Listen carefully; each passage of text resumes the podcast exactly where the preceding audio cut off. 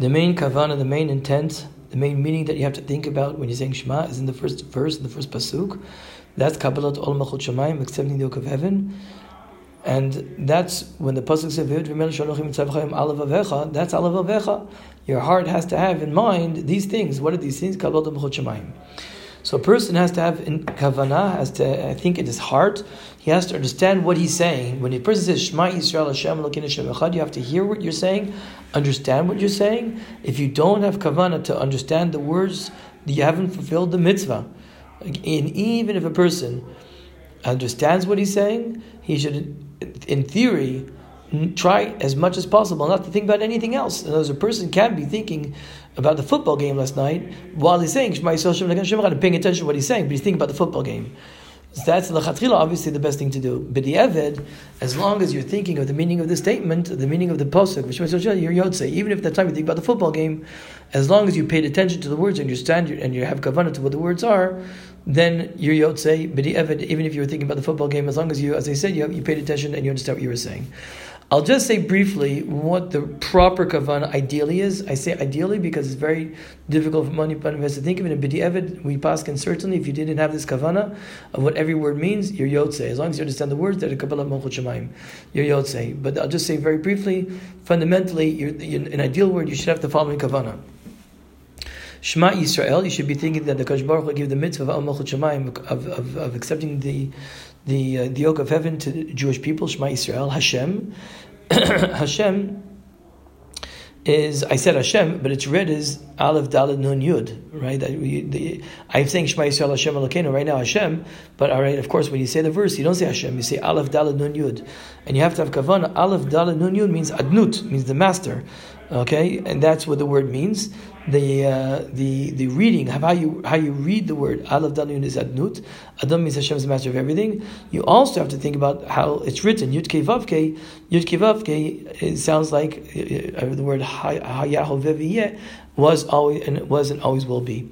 So that's Shema Yisrael Hashem Elokeinu. Elokeinu means Hashem is Takif. Hashem is the, has the Yechol. Hashem is the uh, ability to do anything He wants. He has all the koiches, all the energies, all the powers in the world. Hashem is the King over us. Hashem Echad.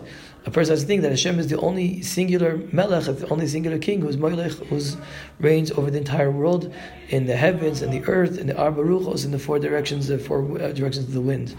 That's what's hinted in the word echad. Echad is aleph. Aleph is one. Aleph means Hashem is one. Chet. Chet is eight. Eight is uh, the seven heavens and the land. Dalid. Dalid at the end. Keneged arba. Keneged the four. The four uh, the, four winds, the four the four different directions, and a person should say the dalad long, so he thinks gives him time to think that Gash Baruch Hu is Yachid Ba'alamo Hashem is singular in the world and controls and reigns over the four uh, Ruchas Olam, the four winds, the four directions of the world. As I mentioned, B'di'evid, if a person did not have kavana to what every single word means and every single Shem Hashem means, every single name of Hashem means, if you understand in, in general in general that you eh, that, that, that you're talking about Kabbalah Shemaim, then of course you're say, If a person, I mentioned that a person, if you're thinking about the football game, but you understood the words, you paid attention to the words, you're Yotzei. What, if a person said the words, but he actually didn't even realize what he was saying, wasn't even paying attention at all, and he doesn't realize that he's mekabel amachot shemayim, he's not yotze the mitzvah. He's not yotze his obligation. He has to go back and read it again. If he remembers right after he says Shema Yisrael, as he finishes, the Shema he realizes, oops, I just wasn't paying attention at all to what he just said. You should wait a second, and then you should say the verse again quietly. If you remember in the middle of the first parsha, you wait a little bit and then start again. If you uh, wait, if you remembered in the middle of the second parsha, then you should finish the second parsha, go back to the first, start from Shema, finish the first parsha, and then continue on to the third parsha. You don't have to say again the second parsha. You can say the parsha of out of order. That's the reason that you see people that the minhag is to say the pasuk of Shema Yisrael Shem Elokeinu Shem Echad. People say it loudly. Because when a person says the verse loudly, it, awakens, it, awakens, it, it, it, gets your, it gets your kavana going. That's why people say it out loud to make sure they it'll help focus on their kavana. That's why we also cover our hands, your eyes. Excuse me, cover your eyes with your right hand, so you're not going to look anything else. You don't want your kavana for the first pasuk to be disturbed. And that's why also it's a nice thing that every all the tzibur says the first pasuk out loud together. Therefore, the, uh, together, Malchut Shemaim, and Baruch Hu uh, is, is, says this is a praiseworthy tefillah.